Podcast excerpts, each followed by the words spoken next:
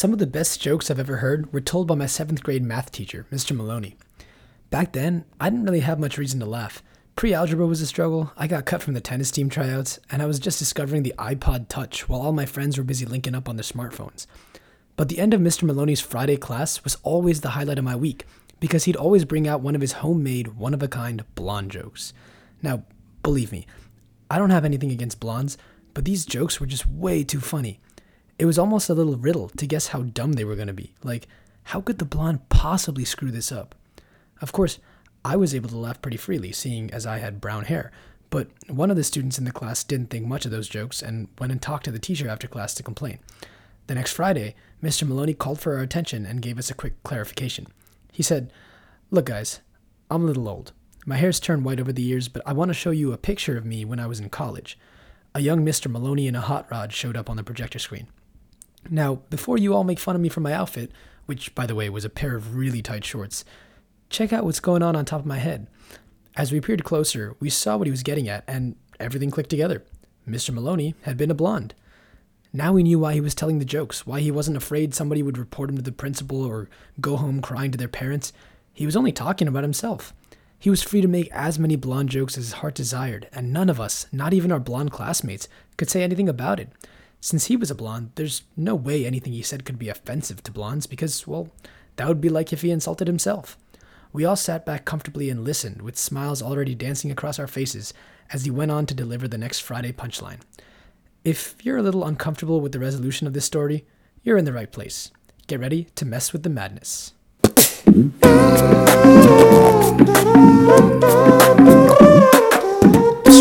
Welcome back to Plato. I gotta address the elephant in the room. It's been a while.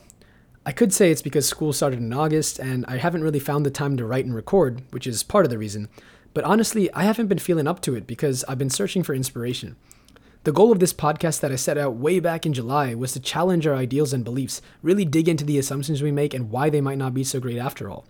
Well, I was going to write an episode on education since there's so much for me to talk about, but after a huge writer's block, I realized that everything I wanted to say was pretty much already out there. I mean, we all know the education system in America needs improving. It's just as much a part of the game as bias in the media or democratic representation. The point is, I didn't really think I could challenge anything substantial since education is just one of those things we live with, with all its imperfections. So I went back to the drawing board, which in this case was a bunch of YouTube videos that rabbit holed me all the way to stand up comedy. That's where I finally got my inspiration, and we'll be looking at stand up in particular when it comes to evaluating what funny actually means. But let's get back to my seventh grade class. The question that was burning in my mind when I reflected back on this, and which hopefully came up for you guys as well, is why does being blonde give him the right to make blonde jokes?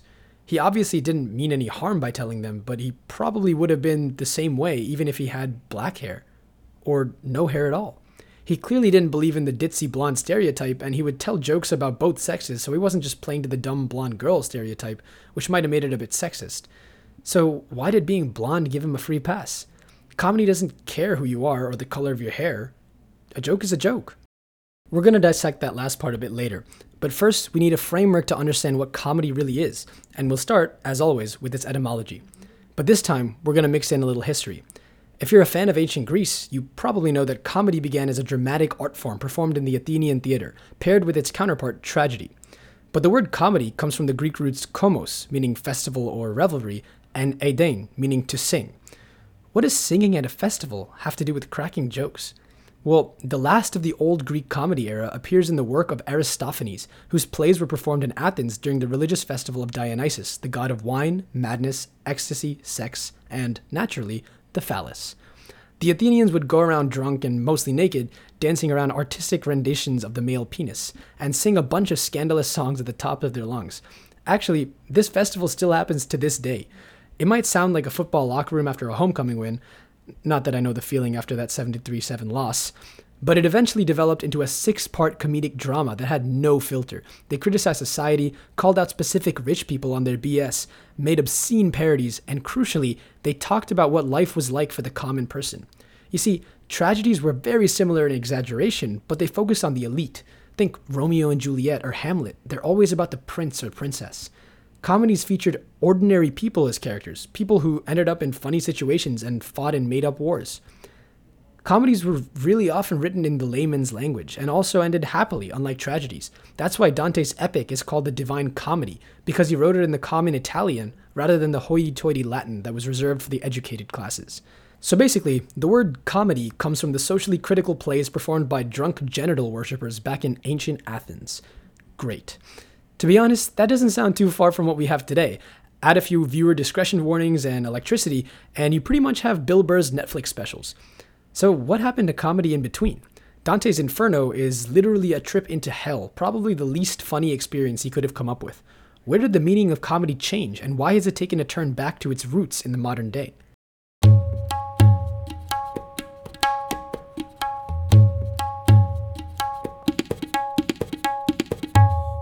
This variation has to do with the philosophy of humor, one of the more overlooked but incredibly intricate sections of philosophical discourse. The first classic commentators on humor were Aristotle and Plato, and of course, they were totally at odds. In his work Nicomachean Ethics, Aristotle asserts that humor is essential to the full human existence. It's a virtue that exists between two extreme vices buffoonery, which is an excess of laughter, and boorishness, which is a lack of laughter as a response to anything. To Aristotle, appreciation of humor, even derogatory or sarcastic humor, indicates the wittiness of the free man. He did say, though, that we should try to avoid causing others pain with our laughter if we can still keep the joke. Plato, on the other hand, saw laughter as a loss of self control, no matter how little.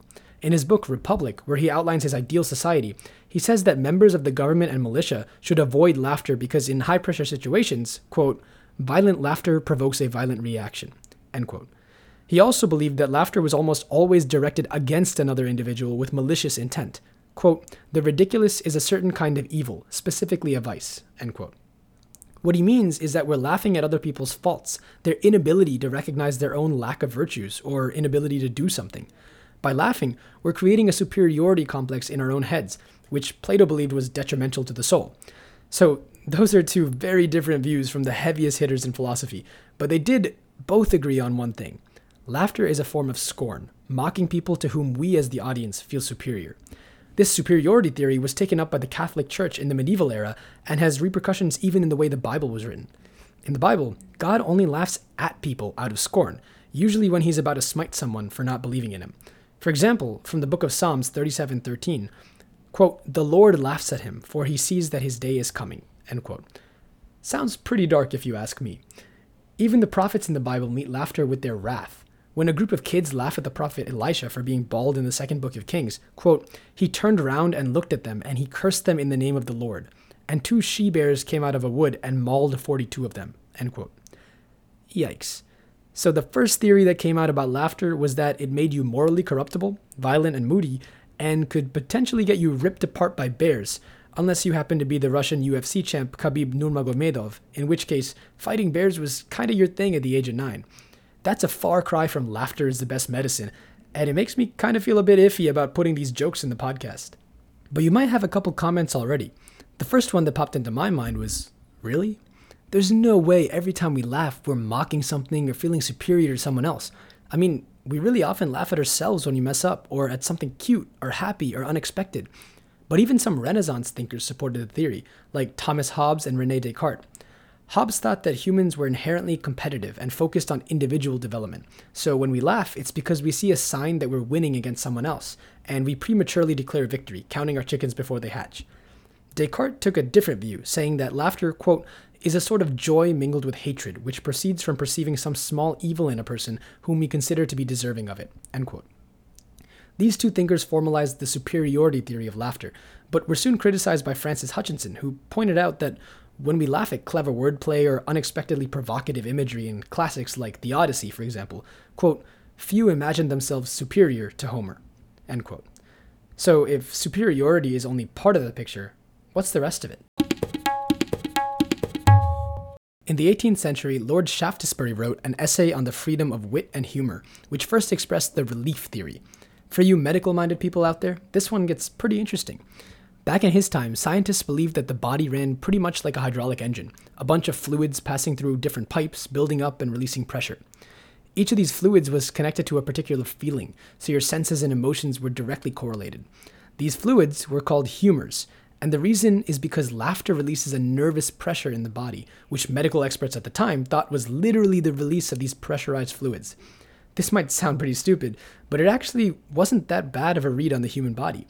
A whole bunch of our internal chemical systems, like the lymphatic or endocrine systems, are actually governed by fluids. At the time, fluid mechanics was the cutting edge of physics, and as a general trend in the history of science, people tend to use the hottest new physics as a metaphor to try to explain pretty much everything else going on in the world. Obviously, medicine has come a long way since then, but while the biological reasoning might have changed, the emotional side was still important to psychologists such as Sigmund Freud, who saw laughter as a release of energy that would otherwise be used to repress emotions. In this way, laughter redirects our energy to allow us to feel our full emotional range, and it's triggered when we encounter a junction between incongruous emotions. Take this story from Sarah Silverman. I'm gonna, okay, I'm gonna be indulgent and tell a story that's just a true story. Um, it's about one of my sisters. I have three sisters. This is about one of them. Um, I won't say which one, but her name is Jodyne. um, Jodyne went to Boston University. And uh, if you're familiar with BU, they have co ed dorms, which most universities have now. Um, but they have co ed bathrooms in the co ed dorms. And Jodyne uh, got the drunkest she had ever been her freshman year, like so many freshmen do. And she stumbled back to her room and she managed to get her uh, jeans off, you know, and just passed out in, in a t shirt and underwear. And a few minutes later, the room started spinning, and she ran to the bathroom and she started throwing up and she's vomiting. And while she's vomiting, she can feel that somebody is tugging her underwear down. But she couldn't turn around or stop it um, because she was throwing up so hard. And she's vomiting and vomiting, and they're tugging her underwear down. It's going down all the way down to the ground. And she finally finishes throwing up and she whips her head around to see who's there. But she didn't see anybody because she had been shitting herself. that's, that's a true story.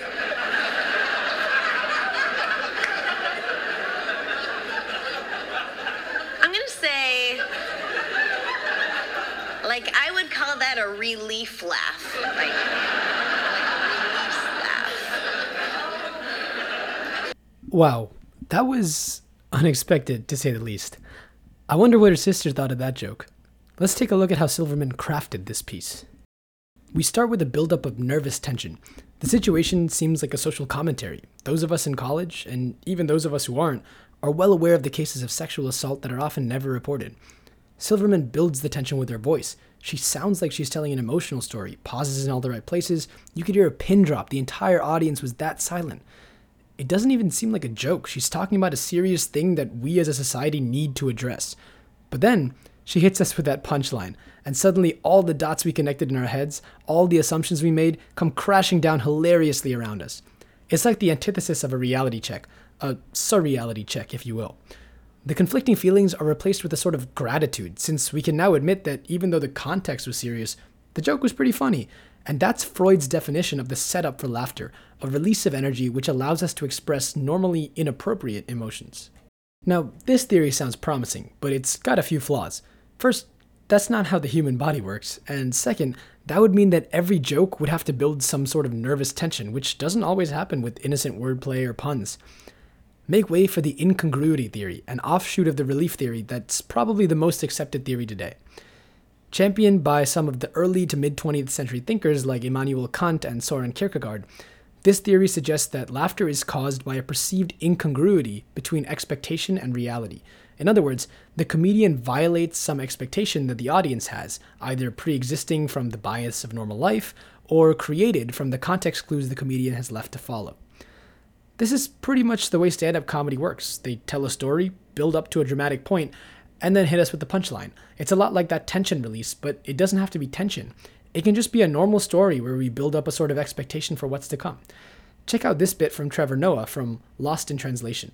I remember the worst encounter I had with the TSA was out in Burbank, California. Tiny little airport, and I was flying out and I was coming to New York, right?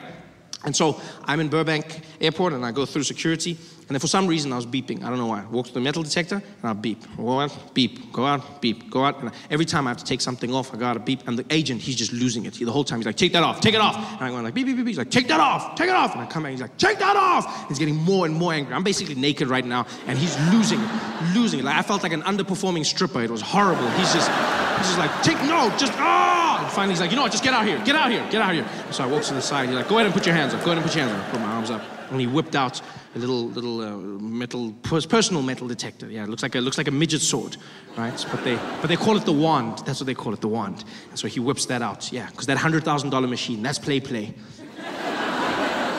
Shit just got real.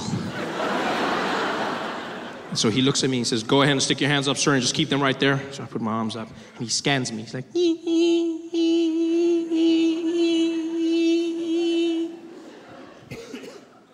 You got any, uh, you got any uh, metal objects on you? I'm like, well, well, then what was that for? if you were gonna ask me anyway, then what was this? The foreplay to my honesty? What is this? Why? Now, obviously, there were a lot of different styles of jokes there, some small quips, some irony, among others. But the big picture was a setup and the classic comedic letdown. He tells us it's a TSA story and we're already expecting it to be bad. We have some experience either firsthand or through the vine about how intimidating and biased the TSA can be. And he keeps building that expectation up through the story. The metal detector keeps beeping. He keeps taking off his clothes, and the officer gets angrier and angrier until finally we get to the real confrontation. And then, right when we don't know what to expect next, when we're all at the edge of our seat waiting to hear how bad it gets, the officer asks a pretty stupid question, totally out of pocket, and we laugh as our expectations of the outcome fail.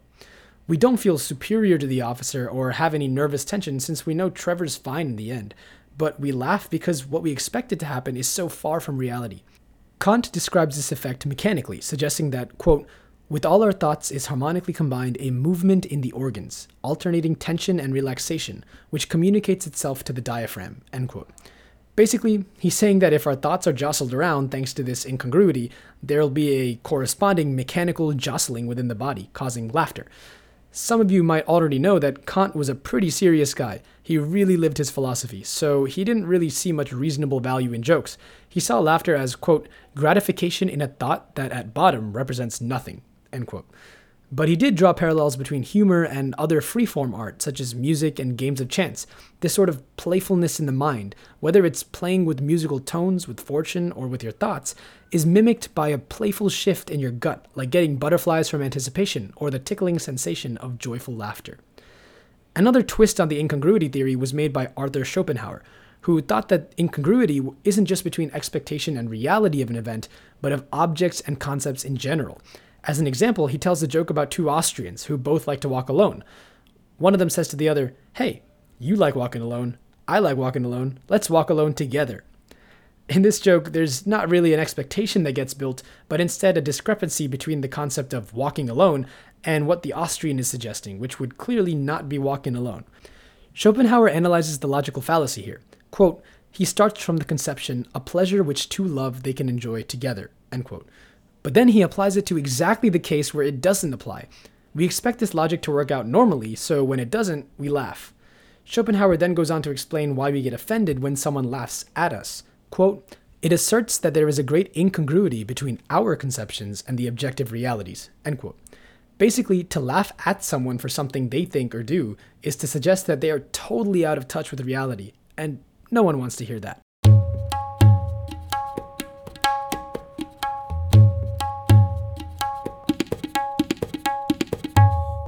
Okay, now that we have a general idea of the reasons why we laugh, let's check out what we're laughing at most often.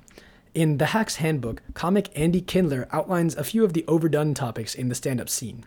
This includes comparison jokes like, man, LA is so different from good old Texas, stereotypes and impressions of famous people, and even observational comedy. That's the what's up with squirrels joke from SpongeBob. One of the biggest tips out there for stand up comedians is to come up with a compelling story, something that's believable but will allow them to give their unique take on a current issue. Dave Chappelle, for example, makes a lot of jokes about racism. Here's one of his most memorable bits. That happened to me. I, I was in Mississippi. I was in Mississippi doing a show, and I go to the restaurant to order some food, and uh, I say to the guy, I say, I would like to have, and before I even finish my sentence, he says, the chicken. What the fuck? I could not believe it. Could not believe that shit. This man was absolutely right. I said, how did he know that I was gonna get some chicken? I asked him, I said, how you know that? How did you know I was gonna get some chicken? He looked at me like I was crazy. Come on, buddy. Come on, buddy. Now, everybody knew as soon as you walked through the goddamn door, you're gonna get some chicken. It is no secret down here that blacks and chickens are quite fond of one another. then I finally understood what he was saying and I got upset. I wasn't even mad, I was just upset. I wasn't ready to hear that shit. All these years, I thought I liked chicken because it was delicious. Turns out I'm genetically predisposed to liking chicken.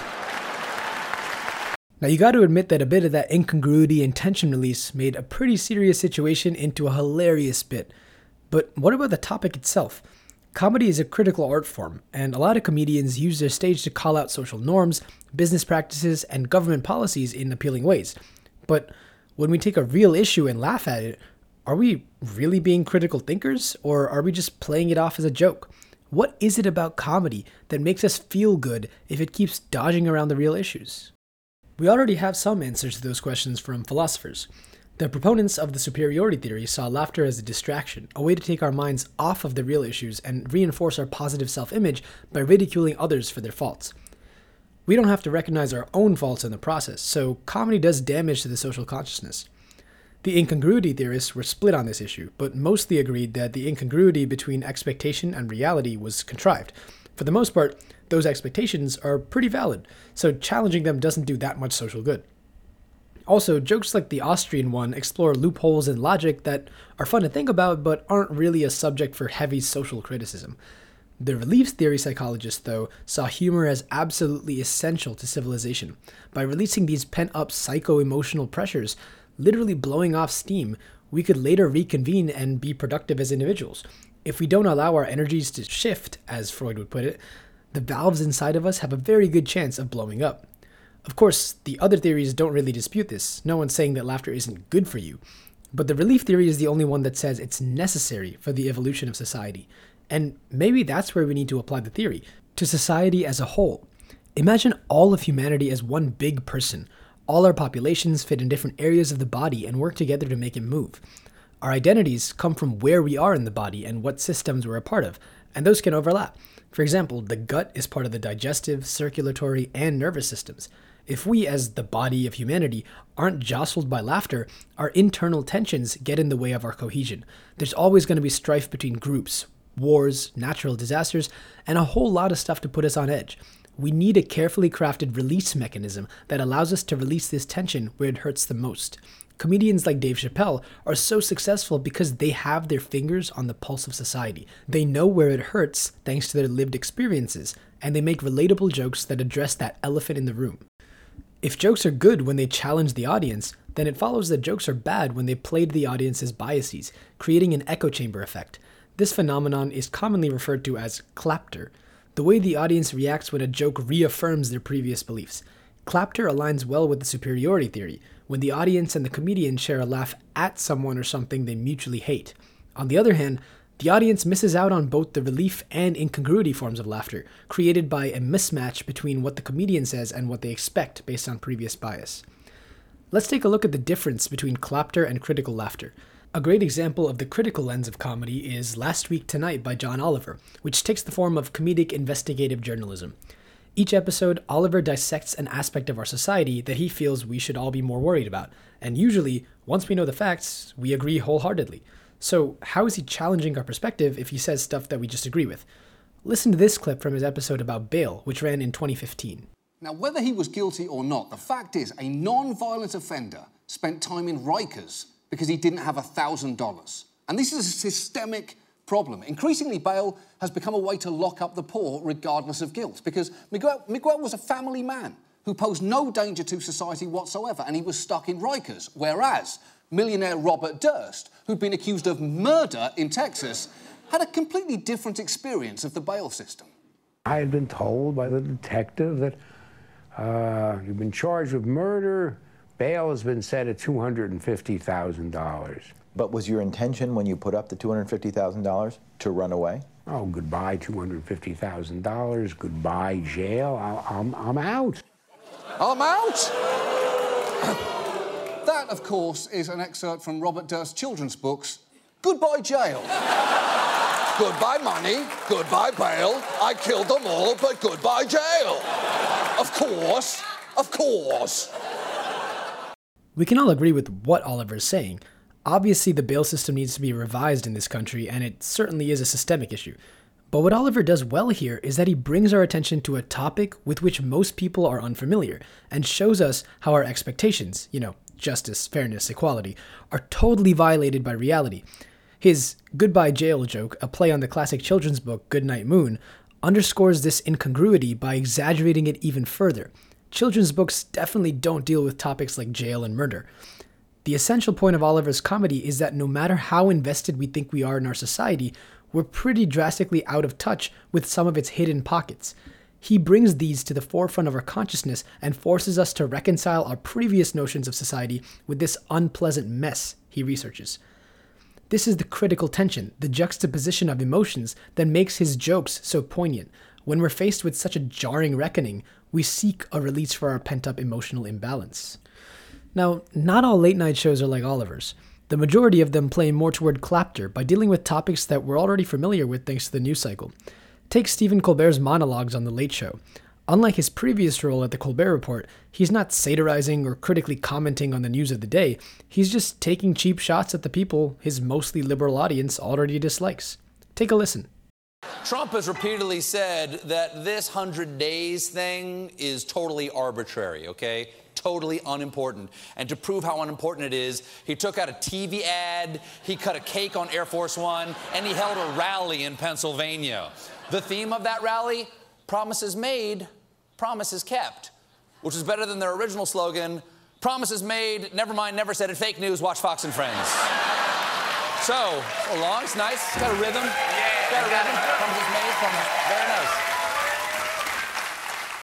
Did you hear the audience at the end? They were laughing, sure, but they weren't releasing any nervous energy or recognizing their own distance from reality. They were just clapping along hanging on to every agreeable insult, every perfect fault of the president that Colbert pointed out.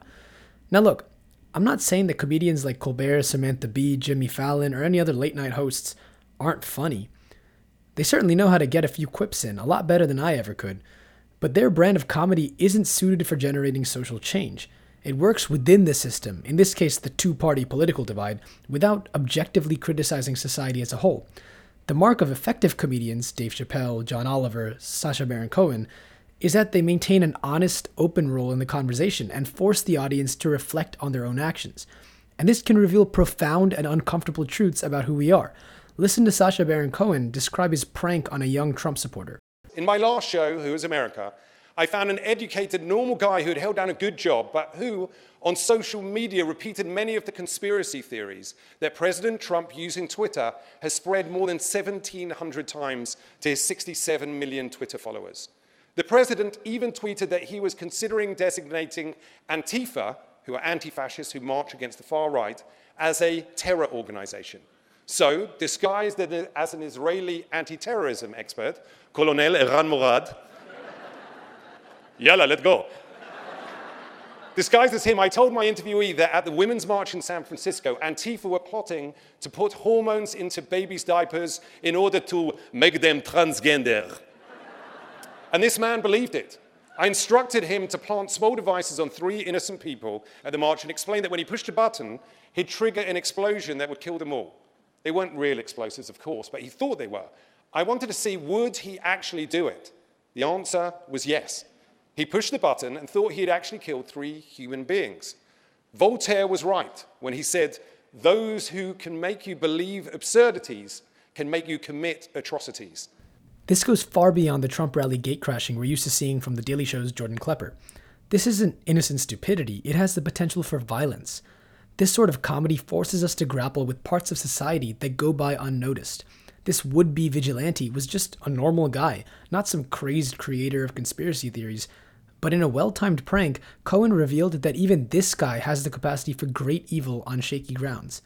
And what's brilliant is, as horribly as that scenario could have gone, that prank was hilarious. To me, there's no one theory that fully encompasses what makes us laugh, but we can and should tell the difference between predictable humor and critical humor. Comedy is funny for a variety of reasons, but in order to achieve the depth of sophistication that makes comedy an art, we as an audience need to think deep about why it is that we're laughing, what notions of ours are being challenged, and how this comedy helps us mess with the madness. Thanks for listening in, guys. I hope you all get a chance to watch Borat 2 or rewatch some of your favorite funnies, and I'll catch y'all next time.